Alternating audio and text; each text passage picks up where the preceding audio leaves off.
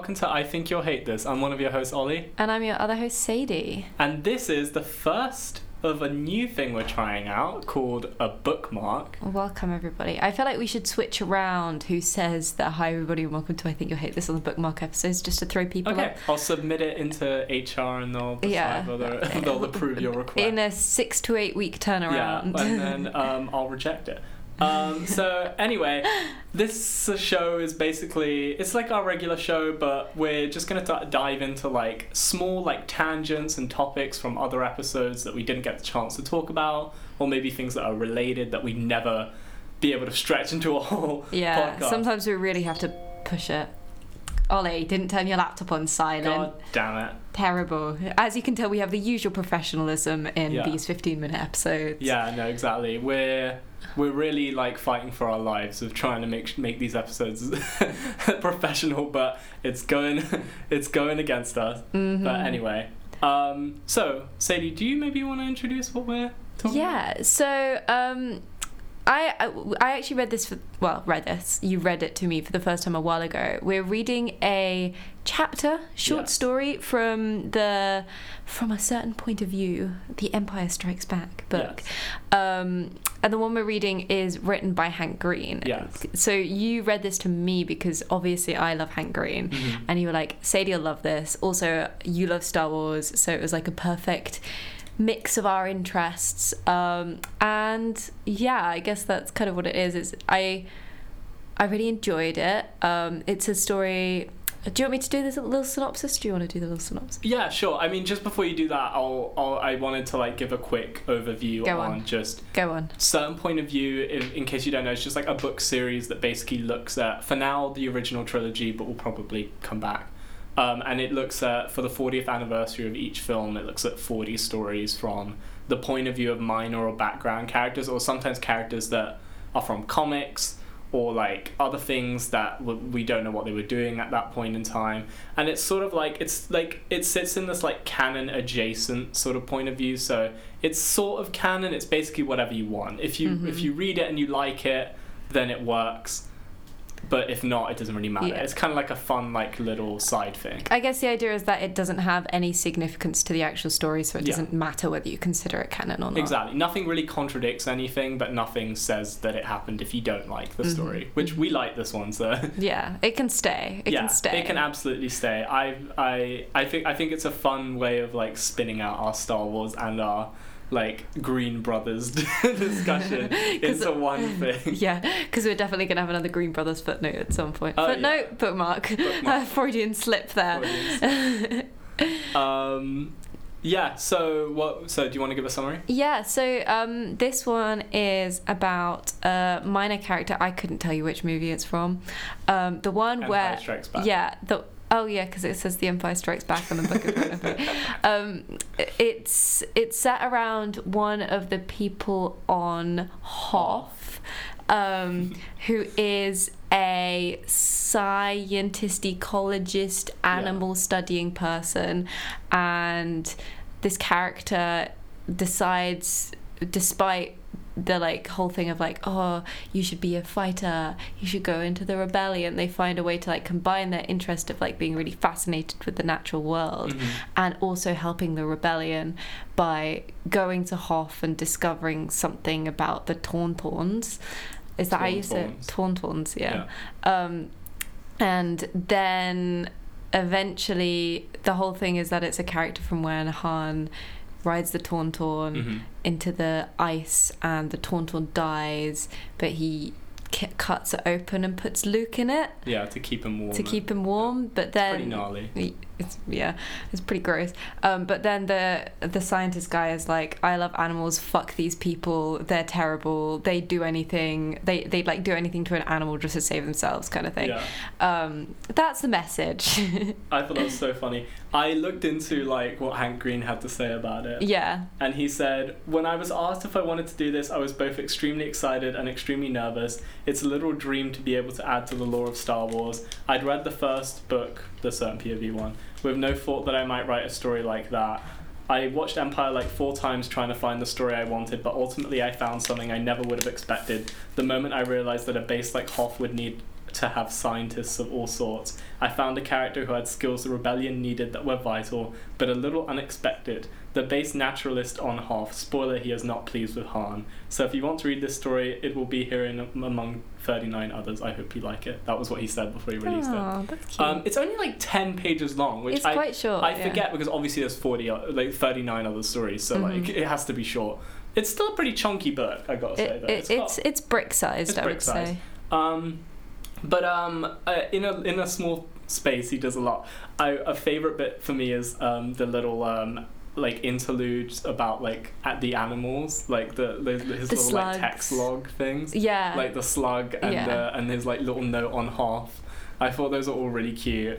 Um, and I don't know, it's just so like it's one of those things where I think it, even if I if I hadn't immediately clocked it was Hank Green, like if I didn't know who it was, like now I knowing who it is, I'm like it's so obvious that it's yeah, him, it's right? so aggressively Hank Green. It, it, for me, it was the um, quotes. Okay, yeah, I've got a couple out. quotes. It'd be funny if we picked out the same one. I know I've I've misspelled one of the words in it, and I can't Okay. figure out what the word is supposed to be. Do you want me to read out one of mine? yes. I said, I put down the complexity Yeah. of nature far surpasses the most marvelous of human engineering. That's so funny. I knew. I wrote And- in brackets classic Hank. Uh, yeah, the the compl- what was it? Well, I wrote new instead of nature. I think. Yeah. So the, complexity of nature. nature, the complexity of nature far surpasses the most marvelous of human engineering. An ecosystem leaning on itself into a structure so magnificent that it can never be fully understood is a force so great that it both tears and lifts me. Wow. Wow, isn't the world so beautiful? So obviously there's a you know a bit of an environmentalist. Theme. yeah, because I mean, environmentalist. I guess for maybe people who don't know Hank Green that well, he's known as a science communicator, but obviously a big advocate for like fighting climate change and cli- like climate change communication as well. But generally has like an appreciation for like the human existence and the and the Mhm. natural world, and just thinks that everything's pretty great. Yeah. Even though it's complicated. So I think that kind of message really shines through within this. Almost like taking a character that is the in a weird way like the opposite of Hank where he has Mhm. become so disillusioned with humanity that he's just like put himself wrote down into the natural quote. world. I feel less and less like a part of the human species. Yeah, that track. which I thought just like uh, it, it's it felt like um, it's just it's such a light-hearted idea and like Mhm. a, a silly like it feels very very nerdy in the sense of like Yeah. who would like it's a Star Wars thing to think about if you're really that deep into it but Yeah. almost no one would ever think how did they pick that base to go into whereas like if you're if you're a fan which he clearly is Mhm. like you do think about that sort of stuff Yeah, and the thing for me as well is that I think it, it was almost like this meta commentary right on. I don't know if this was intentional on his Yeah. part, but like the fact that Star Wars is like considered like a nerdy thing. If you're Mhm. buying a book about the point of view of like specific characters, you're really into Star Wars. yeah And um I really like though that he picked as a random yeah. person. He's I don't even No. think this character is in the movie. Yeah. Uh, No, I, I, I really love it. But the, th- the I think the thing for me is like, it's uh, the character itself also loves something really deeply. Mhm. And one of the other lines I picked out is, um, "I'm sick with this knowledge, but I cannot stop knowing it." Yeah. Um, and I think like that's definitely something that people with like deep obsessions with things Yeah. probably It's basically a chapter about hyperfixation. yeah, I was like, uh, I'm sick with the knowledge around the 18th century, But I uh, did- I did and I cannot stop knowing it. The 18th century.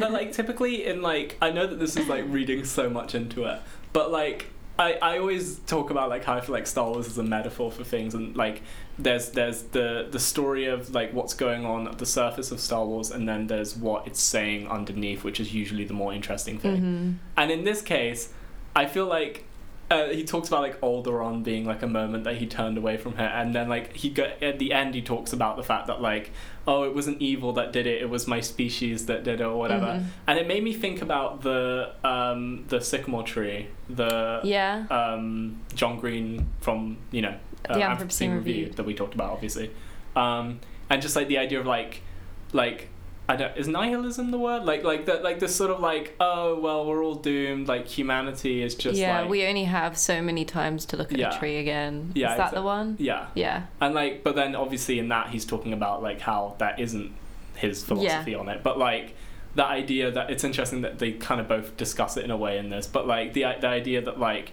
we've done so many horrible things as a species Mm-hmm. um, how do you like reconcile that like c- can you just be like oh this is an evil subset of my species but like if one of us did it then any of us could do it sort yeah. of thing Uh huh. um, No, it's really interesting. I think I, I listen to the Dear Hank and John podcast, and one of the things they always say is there's, even though like um, John's religious and Hank isn't, mhm.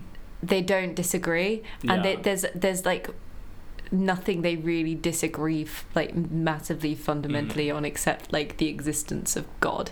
yeah um, and I, I feel like that kind of it, it, it's an instance where you can see that they're kind of very similar um, Yeah. perspectives on things. for sure Um, another quote, my final quote that I picked out was.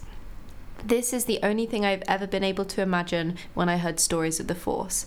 I've never felt it, but I can see all of the folds and crevices where it must hide. I love that I love that. And not not just that, like because I, I don't think I think thought about it necessarily in terms of like the Force because you know I don't think about Star Wars that Yeah. much, but like I, I I don't know what Well, I mean, the the force is just spirituality. In a Yeah. Way. Like it, it, it's a metaphor for like Mhm. spirituality, yeah uh, it- and or it, like some not God, but like something. yeah and I think that then again bringing it back to kind of the fact that they don't disagree on a lot even though one of them's uh, Yeah. like religious and one of them isn't like um, maybe religious is the wrong word one of them believes in god and one of them Yeah. doesn't there's a, almost a certain religion attached to everything Yeah, I, I, I think honestly, like reading that, it's kind of like I, I don't want to say it aligns entirely with like how I think, but like just in the sense that I'm not I'm not religious. Mhm. I'm an I'm an atheist. I have to like ca- categorize Mhm. myself. you, you take that box on census Yes. records like but yeah, but I do, and especially weirdly, I feel like as I've gotten older, I feel like I've no, not that not that I'm old, but Mhm. I, I Fucking just feel like. I've thought more and more about the idea of like something um being there like not like not like a, an actual like living being or like Yeah. or like an omnipresent but like some sort of connecting thing hmm um, and I don't know if that's just because I'm way in too deep with my hyperfixation on Star Wars, or if, like you said, like I said, it's a metaphor. Like uh, it might just be the way that Hank sort of sees Yeah. the world. There, there's I I think it's that thing of like we are th- we are like just cells but also we're just cells Mm.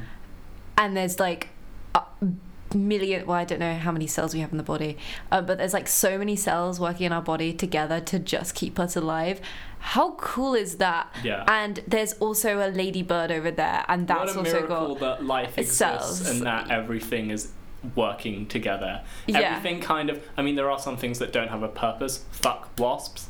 But there are mostly things that, like, even the rats that live in our home, they have a, they have a we'll talk about it in the main episode.